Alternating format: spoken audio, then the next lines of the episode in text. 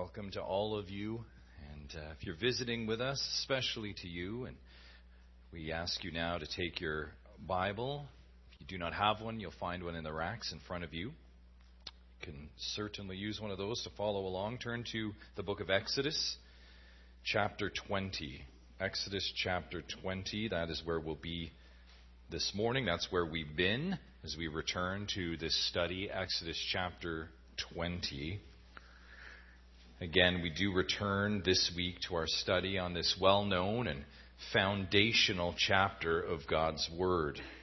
One of, in fact, the most well known portions of God's Word. This is a look, of course, at the Ten Commandments, or, as Scripture refers to them, and we'll see this later in Exodus, the Ten Words. The Ten Words. Ten words by way of recap this morning that reveal their source. They reveal their origin. And who is that? It's Almighty God. The source of these ten words. We've looked at this. This is His character revealed. These words flow right from our God. They flow right out of His person, who He is. These words are Him made manifest. That's what these words are. These words of God are also a grounding for the people of God. We've tracked with the people of God in Exodus, and we see at the birth of a nation, these words are foundational. Ten words given to God's people. Remember, out of Egypt, uh, now a newly birthed nation. By way of, we would call them a founding constitution, if you will. These are their words of life and life lived. From these words, all the other words of the law flow. We've talked about the 613, right, that you see in the Pentateuch. All of those flow from these, the fountainhead, the ten. These words also, again, as we remind ourselves, are both national and personal. These words are, in a sense, corporate, the collective, right? That corporate you, as you see it throughout the text. As a group, in other words, Israel, as a group, do this. Yet, at the same time, these words addressed to each individual citizen. These words, the divine standard for each human being. Every human being accountable to this law and this standard. We also consider that these words are the law of liberty. You can see how each one gets more challenging for us with maybe our preconceived notions of the Ten Commandments. This is, in fact, the law of liberty. These words are God's law, yes, but God's law and standard to freedom. God's law, as it has always been, remember since that first law in the garden? It's always been a law onto freedom. Always. It's not a law of restriction, but a law of liberty. In fact, to life, a law that guards from death. That's a law. Remember Psalm 119:44. The psalmist says, "I will keep your law continually forever and ever." And as a result, what does he go on to say? "I shall walk in a wide place. I shall walk in liberty. I shall walk in freedom." That's keeping the law of God. My continued prayer for you, Westmount, in this study of the ten words is to see this, that you would see these words as the law of liberty that they are, the way, the way of life. Also, we remember the context of these words, where and when they appear. Remember, these words on Sinai arrive after the works in Egypt. So important. And not just Sinai after Egypt, but also Moses after Abraham the original sovereign promise to Abraham, remember 400 years earlier, initiated by God. That promise, that covenant still stands 400 years later. And we need to know that there's nothing new going on here on Sinai. God's not doing a, a, a 2.0. He's not looking at another way to galvanize his people. No. This is flowing out of that original promise. These words summed up in the 10 words simply flowing tethered, connected, coming from that original promise. God first promised, then delivered on that promise. Remember? We looked at that in Exodus. He indeed freed his people. And he continues with the promise now for those people, those redeemed people, to be a blessing to all nations. God is faithful to do that. He's faithful to do that. Then he set his words before his people. Here it is words to live by as his redeemed people, as a light to the nations. As a light to the nations. And those words, church, remain before us today. In fact, what you're looking at is a window into the higher divine law of God. Again, this is not under the dispensation of Moses and all its Mosaic law, little cultural pieces and ceremonial pieces. No, but what it does point to is the higher, transcendent, always their law for every administration, every dispensation. Now, these ten words and the eternal character of God they reveal point to, here it is, for God's people of all time. Whether Israel or the church, God's people are all time. They're called to this call to live out the character of the one that redeemed them. That's what's going on here. You can see different people in a sense, Israel and the church, but the marching order is the same. Do you see that? It's exactly the same. He is your purchaser. He is your redeemer. He has freed you. Now live out Him. Now live out Him. It makes sense. Now, before we recap the first two commands, the first two words, let's refocus our attention on this text. Look with me at Exodus 20. We'll give it a summative reading, again, as we uh, proceed forward. Starting in verse 1. And God spoke all these words, saying, I am the Lord your God, who brought you out of the land of Egypt, out of the house of slavery. You shall have no other gods before me. You shall not make for yourself a carved image or any likeness of anything that is in heaven above or that is in the earth beneath or that is in the water under the earth. You shall not bow down to them or serve them, for I, the Lord your God, am a jealous God, visiting the iniquity of the fathers on the children to the third and fourth generation of those who hate me, but showing steadfast love to thousands of those who love me and keep my commandments. You shall not take the name of the Lord your God in vain for the Lord will not hold him guiltless who takes his name in vain. Remember the Sabbath day to keep it holy. Six days you shall labor and do all your work. But the seventh day is a Sabbath to the Lord your God. On it shall you shall not do any work, you or your son or your daughter, your male servant or your female servant or your livestock or the sojourner who is within your gates. For in six days the Lord made heaven and earth the sea and all that is in them, and rested on the seventh day. Therefore, the Lord blessed the Sabbath day and made it holy. Honor your father and your mother, that your days may be long in the land that the Lord your God is giving you. You shall not murder. You shall not commit adultery. You shall not steal. You shall not bear false witness against your neighbor. You shall not covet your neighbor's house. You shall not covet your neighbor's wife or his male servant or his female servant or his ox or his donkey or anything that is your neighbor's. Let's pray. O Lord God, those are indeed your words. Those ten words are holy words, set apart because they are who you are. They reveal your character. They reveal all that you are in perfection, Lord. That is what we have just read. Illuminate our eyes to see that. Give us hearts and minds to receive it. Help us to understand. And ultimately, Lord, as we leave this place later, let us live out these words. All to your glory, we pray. Amen. Those are indeed the ten words. And as I mentioned last time, we looked at the first two, which we noted, if you look at them, were found in the first table. It's often referred to the first table if you look at the first four words or first four commands. And that is because if you look at the first four commands, they deal with our vertical relationship to God. Those first four deal directly with our relationship to God. And then the last six, sometimes you hear referred to as the second table, deal with our horizontal relationship to others. That is clear in reading them. And again, we simply need to note, by way of recap, the implication of that vertical horizontal piece. It tells us that our right and proper relationship with others flows from and follows first a proper relationship with God. There is just so much we can say about that. So much of life's ails, we noted this last time, because this is not right first. You can work on all this you want. If this is not right, nothing will be right. We talked about that.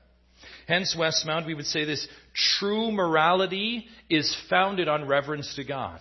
I cannot say that enough. True morality is founded on reverence to God. That's what true morality is. That's why any efforts for morality that are not rooted and tethered to a holy God, hear me, are meaningless. Any efforts to morality that are not in light of a holy God are meaningless. Every good neighbor, every good deed, all of those things, without reverence to holy God. Book of Isaiah says this, Proverbs says it is meaningless. We need God first. We noted how this reality is not just found in the Old Testament, but it's all over the New Testament. Consider the law summary and the order given by Jesus in his ministry. We noted this last week too. Matthew 22, Jesus said, All the law can be summed up in just two commands.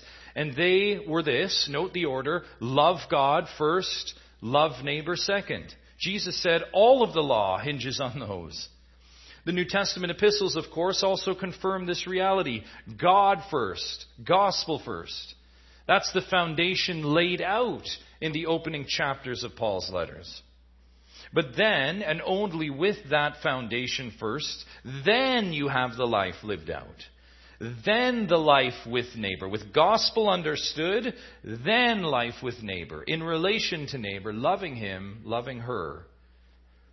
And so we embarked on studying the first two vertical words and love for God. In the first commandment, the first word, we looked at proper and right theology. Do you remember that? Look at verse 3. It simply said this You shall have no other gods before me. Although this was important for Israel coming out of a polytheistic society, right? Think about like Egypt and its pantheon of gods. You remember the ten plagues and the gods they represented. They were in that. The pantheon of gods was in that. Although this first word was applicable to Israel then, here it is. It's lost no force today. It's lost no force today. We too live in a land of many gods, many, many gods, in fact. Is that not true? This is the stuff of false theology. And what the first word speaks directly against. Beloved, we have gods of stuff. We have gods of self. All with their little altars in our calendars. We have those gods, don't we? We know them well. In fact, I would submit to you, friends, our gods are hardly hidden anymore. They're not household tucked away gods in a saddle. They're right out there. In fact, they're on full display.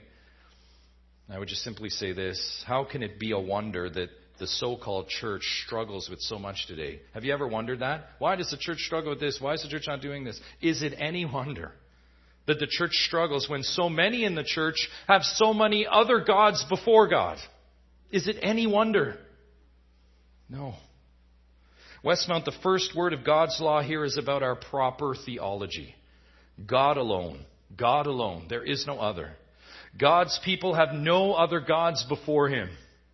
Then, of course, we examine the second commandment, the second word. Look at verse 4. You shall not make for yourself a carved image or any likeness at all. That, verse 5, you would bow down and serve. And that's really important. You don't only make the carved image, but you're going to bow down and worship it. That, of course, would be idol worship, or simply idolatry, which is the worship, the reverence, the devotion given to something else other than God. Remember, this word on the heels of the first command, the first word means we can recognize, we can study, we can even call on the true God and get our theology proper, get that right, all the while, though, giving Him improper worship. And we looked at that last time. We saw this and again, will later in Exodus with the incident of the golden calf. Remember, they claimed this is a feast to the Lord. This is a feast to the Lord. Right theology, all the while worshiping a statue, idolatrous worship, wrong worship, improper worship. Beloved, we need to make that clear. That's wrong worship. Wrong worship because there's only one God and only one God alone. There is no other. It's wrong worship because the one God is the only one to be worshiped. He didn't outsource worship to others. He didn't say, that's okay, just claim it to me and that kind of worship's okay. No, he said it to me, God said. And any rival, false, idolatrous worship kindles the wrath of a jealous God. Verse 5. He is zealous, in fact, for the worship that's due him alone and rightly to him. Wrong worship, as verse 5 also shows us, has lasting effects in future generations. This plagues humanity today. This plagues the church today. This is what we're looking at. The fathers, the mothers that worship falsely, that import idols to the family. They worship other carved images, the flat screens, the blue screens, that worship other engagements besides the gathered church. Now, worship time, hence, devoted to other gods. As we'll talk about next week, Sunday morning has become anything but reverent and sacred. It's all about convenience. No surprise then, beloved. Listen, no surprise. We will see lasting effects for the immediate generations to come. And when you hear people say, I don't understand, they were brought up X, Y, and Z, maybe we begin to put the dots together. However, those that look at verse 6, worship rightly, here's the hope, here's the, the pickup. Those that worship rightly and love God and keep His commandments that worship truly by way of obedience, simply living the way that God prescribes, not living by whims, not living by fear of anything but God, not living by fleshly desires or slaves to convenience. Those that live under His Lordship, look at the promise. Such true worshippers will see the steadfast, hesed love of God. Manifest for the next generation no, what did we study last time? Manifest for generation upon generation upon generation to thousands with such a godly legacy laid down. That's proper worship and its effects. And that is where we left off last time. Let's now jump back in and continue with the third commandment. And this, proper words. Look at verse 7. Proper words. You shall not take the name of the Lord your God in vain for the Lord will not hold him guiltless who takes his name in vain. So you see again, look at that word in whole. You shall not take the name of the Lord your God in vain. The word vain there, I want you to look at it. Vain means empty. It means worthless. It means without purpose. It means without result. That's what it means. The idea here is a usage of God's name that is thoughtless and flippant. Now, to rightly understand what's being commanded here, we need first to consider some law context. This is just so helpful, especially now as we're really getting into the ten words, ten commandments. We need to look at a few law passages in the Pentateuch. Just flip two chapters over to Exodus 22. We'll be here downstream, but it's good to peek in here now. Here is where the law is drilled down a bit. We're getting into a text that looks at laws of restitution, making things right. Chapter 22, look at verse 10. Let's just pick it up. If a man gives to his neighbor a donkey or an ox, or a sheep or any beast to keep safe, and it dies or is injured, or is driven away without anyone seeing it, look at this, verse 11. An oath by the Lord shall be between them both to see whether or not he has put his hand to his neighbor's property. The owner shall accept the oath, and he shall not make restitution. Really helpful there. So let's look at it. The neighbor lends an animal to another neighbor. That's the scene. He's lent out an, an, animal, and one of two things can occur upon that loan. One of two things. Number one, an accident. An accident. It died. The animal dies or it's injured. That can happen. That's life, and that is understood in this text. Or two, something malicious, something unnatural. The animal is stolen. Now, to be clear, the text implies this whether by the borrower who steals the animal or a thief comes to take the animal, either way, either way, something's happened. Now, we're not going to get into all the restitution laws. That's for two chapters. We're going to get to this text, and we'll talk all about that later in Exodus. That's not the point for going here. The point we want to highlight here, and here it is, is how that difference is revealed. And I want you to think about this. This happens all the time today. It's one word against another, right? How do you determine that? How do you determine? He says it was stolen. He says it died. It was an accident. Courts are filled with this stuff. He said, she said. How do you determine the two? And this is the point of this text. Well, I want you to look at this Old Testament economy found in verse 11. An oath by the Lord shall be between them both. An oath, that is a solemn oath, is taken, and we know that it's solemn because it is, look at it, by the Lord. In other words, one swears, one pledges before the Lord what occurred. We see this often in the Mosaic Law. Another passage that's saying the same thing, note this, Deuteronomy 6:13, speaking of living as God's people in the land says, "It is the Lord your God you shall fear, him you shall serve, and then listen, and by his name you shall swear." In other words, fearing God, serving God is akin to swearing by God's name. Do you see that? They put the two together, just living life. Presumably under the integrity of our Lord is to live by his name. Live by his name. Now, that's not negative here, that's positive. That is a serious divine pledge and oath.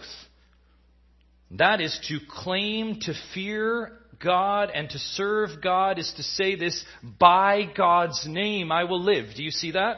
You're talking about normal commerce here. By God's name I will do such and such. By God's name I will live. That's heavy duty stuff, isn't it? I am doing what I'm doing in the name of God. That's Old Testament stuff here. And this is why, by the way, if you are going to pledge something in the name of the Lord, some of you know this, this is why the Jews don't want to utter the name of God. Because they understood the divine, heavy consequences of, I would say it this way, my paraphrase, the audacity of saying anything in the name of the Lord and not having the integrity to back it up behind it. I hope that makes sense. They were terrified of using God's name in any way that was wrong or improper. They got this. That's why they would never utter the name of God. They understood the law and the serious divine consequences, here it is, of vain, empty usage of God's name. Now, this is, I know as you're sitting there, tremendously difficult to wrap your head around today, right? We know nothing like this today. We, we, we have no concept for the weight of God's name today. That, that's a massive understatement, me even saying it. But is it not true? God's name has no import in our society today at all. None. Because today an oath before the Lord has zero force in our society. I was reading this week, many of you know this, you know that they no longer require you, and nor is it common to swear on a Holy Bible in court. And you know, this is a big conundrum in the courts. Like, well, what are you going to swear by? Well, just the fact that you said so. And then if you, it's found that you, what you said is wrong, you'll do so. There's no higher transcendent, think about this, accountability. Isn't this not society today? It's all incumbent on you. The force of you saying that you will. And look around. Incredible. So again, that doesn't surprise a group like this, I know. That's today. That's our lawless society. However, back for Israel under the Mosaic law, they would have understood and felt the weight of an oath by the Lord. And here it is. Here's where the weight comes from. These Israelites understood the omniscience and the omnipotence fresh off of Egypt, of Yahweh. They knew they were dealing with something much more than man's cleverness to hide things and to lie and get away with it. You cannot lie and get away with omniscient God. You can't do it. You know, and this is where Christians still feel the force of this today. Even if you fooled everybody else, you haven't fooled God. Right? Numbers 32, be sure your sins will find you out. They understood the divine sovereignty of God. And fresh off Egypt, think about the canvas. God in a massive display, showing and revealing exactly who He is. I mean, nature was just chess pieces to Him. That's the kind of God that they would not want to perjure under. Perjury brought consequences like catastrophe, plague, and even death. As Israel discovered, that was just the reality under, of living under a sovereign God that knows all things, that can do all things, and can see all things. Now, along with the personal consequences, that's one, for falsely swearing on God's name, there was actually, and here's where we get higher now, there's an assault on the very name of God Himself. Turn with me to Leviticus 19. Again, we're just peeking into various pieces of the Pentateuch here, but Leviticus 19, this is a, a, portion of Scripture dealing with neighbor treatment. And this is so fascinating because you would think it's just oriented on the horizontal. Leviticus 19, after some short, succinct horizontal laws in verse 11, we read this. Look at verse 12. You shall not swear by my name falsely, and so, note this word, profane the name of your God. I am the Lord. Do not swear by God's name falsely, so don't do those things falsely in God's name. And why? Look at it. By doing so, you what? You profane the name of your God. Now we're kind of removed even from words here, right? For a moment. These are actions. Actions can be profanity before God. The word, speaking of which, for profane there, look at it, means to be used commonly. That's what profane means. And it's interesting, when you think of profanity, it's a word that just means common. In fact, it means to be used commonly or not sacred or set apart. I just think that was interesting. Even English dictionaries I was looking at this week say that. It's something that is not sacred. Interesting. In fact, you know the English word again, you know profane there. And again, where we get profanity, I want you to hear one of those definitions. Cambridge says this words that show no respect for God, words that are irrelevant or vulgar. Vulgar in the Latin means common. Common. So God's law says that swearing falsely is akin, here it is, beloved, swearing falsely is akin to common vulgar speech. Do you see that? Swearing falsely is akin to common vulgar speech. Now, we're going to come back to that, but for now, I believe you get the sense here. The third commandment, the third word from God, is a foundational one about words. This foundational law states that we are not to speak of God as His people in a vain, empty, common way. Now, we pause for a moment. And I suspect your first response to that, the third word, is something like this Well, I never speak of God that way. I never speak of God that way. And maybe you're tempted to check out at this point, like, well, that's not me. I don't, I don't speak of God vainly. That's, that's not me. It may be true, my friend, that you have not mouthed the Lord's name in vain. That may be true. However, have you used the Lord's name without purpose? Have you spoke commonly? Beloved, there's so many ways we can show how this commandment at its very heart is violated. There's many ways, but for the sake of time, just a few. Number one, do you use the Lord's name in vain when you speak of God without any thought? I really want us to grab this first one. You just speak of God and you don't give it any thought at all. Sure, you may not curse God's name, but do you bring up God's name vainly without even thinking about it? Is God's name uttered in a joke? Is God's name uttered to fill awkward spots in a conversation? You just need something, so let's pull down God. Do you speak of the things of God without giving it any thought? God is so good. God only knows, and you don't even realize you're saying it. You're declaring the name of God. Do you speak of God's name without any purpose just because? Beloved, listen to me. That's vain speech. That's vain speech according to this commandment. Listen, Psalm 139:20 says this, "It is the enemies of God that take his name in vain." Do you see that? The enemies of God speak thoughtlessly about God, not us. No, beloved, be intentional. Be thoughtful. Even if you need three seconds to stop and think about what you're saying about God, be mindful. Be mindful of our God when you speak of Him. Two, do you speak commonly? Or, as we've studied, do you speak profanely? Remember, to profane God's name in God's law means to speak commonly. Now, we're not talking about simple speech here. Listen to me. We're not talking about short sentences or small words. Let's just immediately squash that defense. Listen to me. Profane or profanity is not simple or short, but it is common. That's the key. It is common. And I think it is clear how ungodly the common tongue is. Would you not agree? How ungodly the common tongue is. The common tongue today is, of course, filled with all color of profanity. It's on vogue. Did you ever think you'd see a day where politicians curse and they don't think twice about it? It's on vogue to be profane. That is ungodly speech that includes foul language, expletives, and indeed cursing. In fact, grab this, beloved. The fact, what's it called? Cursing. Do you know why it's called cursing? Because cursing has always been anti God speech. Every time we use a curse word, we're setting ourselves against God. In fact, that's why it's called cursing because it's vulgar.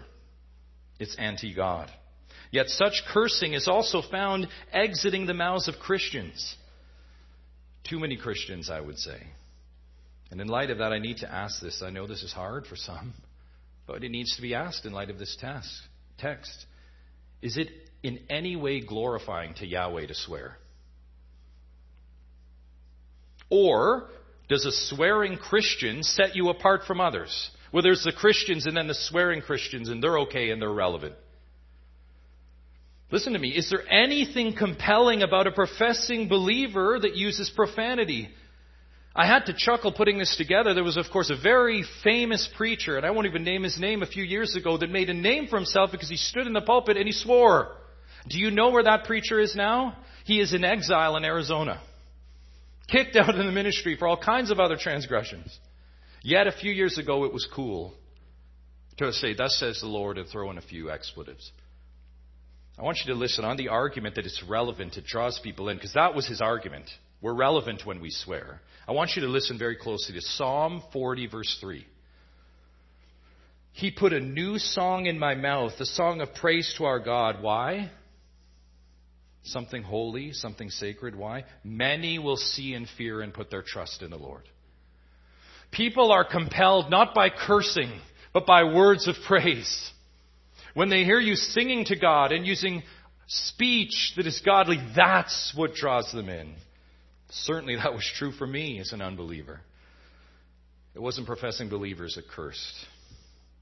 Now, it's true, I've heard swearing defenses, and I've heard many, beloved, let me tell you, I've heard many that defend swearing Christians, and they range anywhere from this. It's harmless. It's habit. It's legalistic. Have you heard that one? It's legalistic. And on it goes, all in a staunch defense of profanity. Now, listen, such defenses hardly deserve a response, but we must do in light of a text like this. Let us just pull just a few snippets of God's Word to respond to that. Of course, broadly, there's 1 Corinthians 10:31 that says this. So whatever you eat or drink or whatever you do, presumably, your words, you do all the what? The glory of God. Every word glorifying to God. The parallel verse in Colossians actually ties that to the third commandment. Listen to this. Colossians 3:17, and whatever you do in word or deed, do everything in the name of the Lord Jesus. That's echoing the third commandment, giving thanks to God the Father through him. The eighth verse of that very same chapter says this, and put of the put off, put on, listen to this. Put away, it can't be more specific than this. Put away any obscene talk from your mouth. Colossians 3, verse 8. That's about as clear as it gets. And what about Ephesians? The book of Ephesians. Also in a put off section says this, again clearly, let there be no filthiness, nor foolish talk, nor crude joking, which are what? In God's economy, the text says, out of place. But instead, let there be thanksgiving. A chapter before, again, there's just so much we could go to here. Look at Ephesians 4:29. Let no corrupting talk come out of your mouth, but only such as is good for building up as fits the occasion. And then listen to this. Why? That it may give grace to those who hear. There's your text for those that would say it's relevant to swear. And people think we're cool and all of those things. No, the actual way you would evangelize, not you would ever do that in that way, the true way we do that is gracious words that are holy and sacred. That's how it says people around us get grace. It's obvious that profane speech does not build up. It hardly needs to be said. It hardly needs to be said that profanity does not give grace to those who hear. And speaking of grace, if you struggle with profanity and have said, I can't help it, I offer you this verse. Write this one down, please. Titus 2:11. Titus 2:11 it says this, "For the grace of God has appeared, bringing salvation for all people." And it's a wonderful thing to have and talk about. That's not what it says. What does it say? The grace of God has appeared in what? Here is the cause and here is the effect. The effect is training us to renounce ungodliness and note this, worldly passions and to live, here it is, self-controlled, upright and godly lives in the present age. Don't get out your eraser in God's Word because that's so convicting. Don't do that. It's tra- the Holy Spirit trains us to be self-controlled, trains us to be godly. God's grace trains you to live a sacred life, not a common one. God's grace, what you received at salvation, you would claim grace at salvation, right? But would you claim grace and sanctification? Well, you must because the Bible tells us that we have grace in our sanctification. Right here. What you receive at salvation is through in all lives, and it's how you are self controlled. God's grace is how your speech is upright, how your words are proper, the grace of God. Listen, if you're in Christ, saved by grace, there is no excuse for profanity.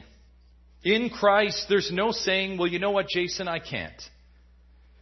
That's not an option for grace. I can't is not something in God's vocabulary in His grace. I submit to you 1 Corinthians 10:13. No temptation has overtaken you that is what? Not common to man. If you struggle with profanity, you're not alone. And here it is God is faithful, and it goes on to say, what? How is He faithful? He will provide a way of escape. Sometimes it's just two seconds say, No, I, I can't say that. I can't say that.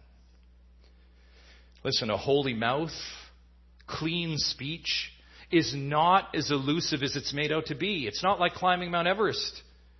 It's a matter of yielding to the grace of God. I want to be frank with you this morning with a hard text like this for some. I have heard the testimony of sailors, right? The foulest of mouths. And I don't believe it. I don't believe it. I look at them, some in seminary, and I say, How is that you? I've never heard anything even crass come out of your mouth. And I want you to know it's true of even me. There was a time where I had a very foul mouth. Very foul. I swore all the time. And I'm not here to say that like I'm some champion. I'm here to say the grace of God. If He can change me, beloved, He can change you. People say, why are you so worked up about these things? Because the grace of God changes lives. That's what He does. He takes habits and He kills them. Brothers and sisters, profanity has no place in any way in your life at all. There is no God understands. Get rid of it. There is no God understands. There's no soft pedaling. Profanity is sin. Kill it. Kill it. Three. Are your words so common that they're virtually meaningless? Are your words so common that they're virtually meaningless? You say, I don't use the Lord's name in vain. You say, after all that, well, I'm not one of those people that struggles with profanity. I don't use vulgarities.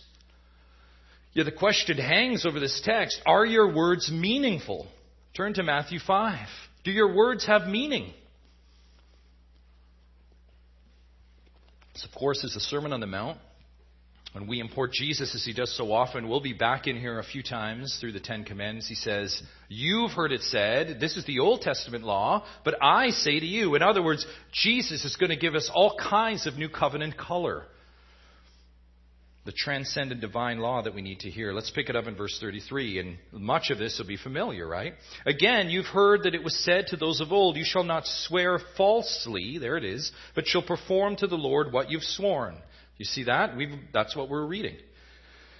But, Jesus says, I say to you, do not take an oath at all, either by heaven, for it is the throne of God, or by the earth, for it is his footstool, or by Jerusalem, for it is the city of the great king. And do not, look at this, take an oath by your head, for you cannot make one hair white or black. And then grab this, verse 37, let what you say be simply yes or no. Anything more is what? Anything more than this comes from evil. That's right, Jesus said that. Let what you say be yes or no. Do you need to add to your speech, I swear to God this is true? Do you need to add that? Do you need to add, I'm telling you the truth? No, honestly, honestly, do you need to add that to your words? Do you need to add, beloved, anything at all to your yes or your no? Or does your yes and your no have weight and meaning simply on your own? Are you one of those people that say, say you know what, he said yes, and he means yes? Doesn't need any adjectives or fancy documents. Like sacred words from saved souls should, this should be commonplace for the Christian. Consider this from James 5:12.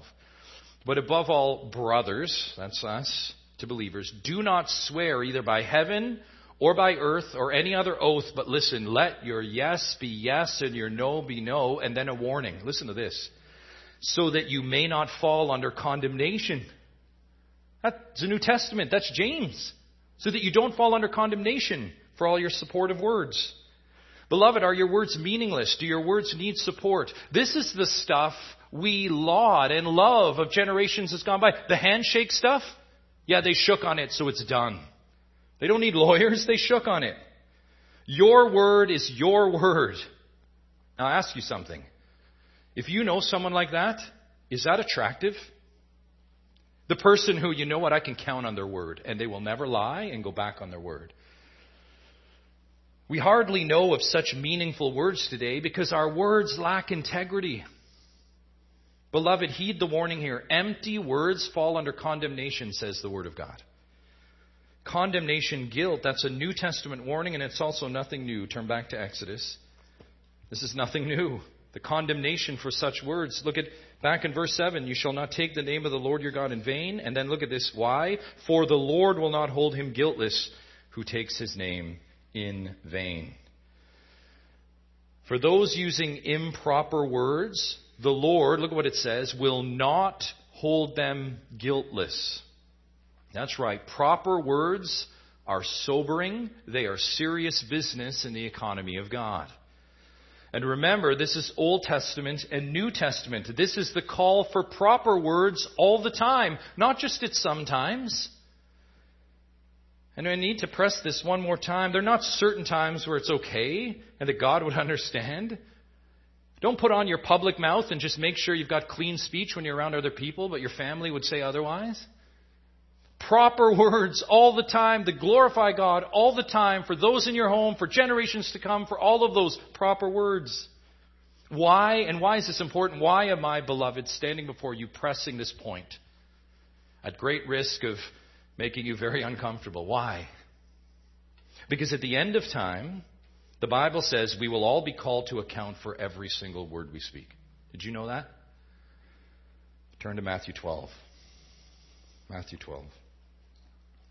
Jesus could not have been clearer about this.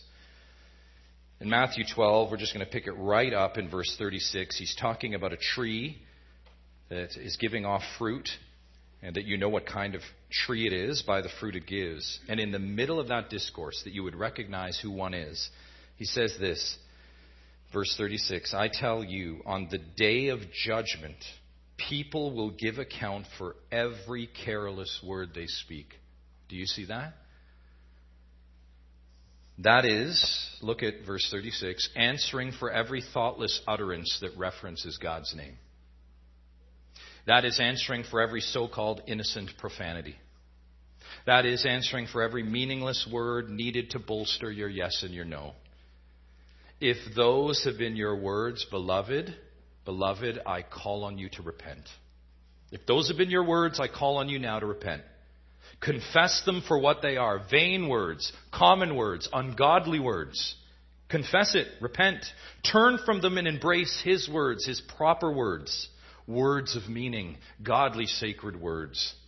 Because if you do truly from the heart, from the inside out, if you do truly in the end on that day of judgment, here's your hope. Grab this. Here's your hope. It won't be those meaningless utterances, your profanities or your pumped up yeses or your jacked up no's. It won't be that. Those won't be the words held to your account before the judgment throne. It will be your other words of confession. It will be your other words of confession. The words of faith placed in your heart by a holy God, the only name that saves that you confess, Romans 10:9, if you confess with your mouth proper words. If you confess with your mouth what? Jesus is Lord. That is because there is no other word, there is no other name to confess. And believe in your heart that God raised him from the dead, you will be what? Saved. Saved. And that is precisely what Jesus confirmed in the same passage on words in Matthew 12. I hope it's still open. We just keep reading. The next verse, look what he says, verse 37, for by your words what? You will be justified. That's proper words. Proper words summed up in one word, the only proper name, Jesus Christ. Now I ask us all, in light of the text of God's Word, always stretching, always growing us, always pushing us. Embrace it. Embrace it. Repent if you need to. Turn to Him anew. Let's do this in this season together. Come, renew, tune afresh your heart and confess Him, and let's sing to Him. Let's pray. Father, we thank you for your word that's so clear about our speech. Oh God, forgive us for our self defenses on our words. And Lord, we pray that you would indeed renew our minds, the renewed hearts, so that you would help us, Father. Help us, Father, to use words that glorify you. God, that's our prayer. And not just because it's a right and good and a morally upstanding thing to do before you, Father, that is good. But in these times, these broken and dark, oppressive times, may we use proper words, as we learned in our text today, so they would be an aroma to others. So the songs that come out of our mouth would draw others to the one true God. Oh God, may that be true. We beg now in the name of Christ Jesus, our Savior. Amen.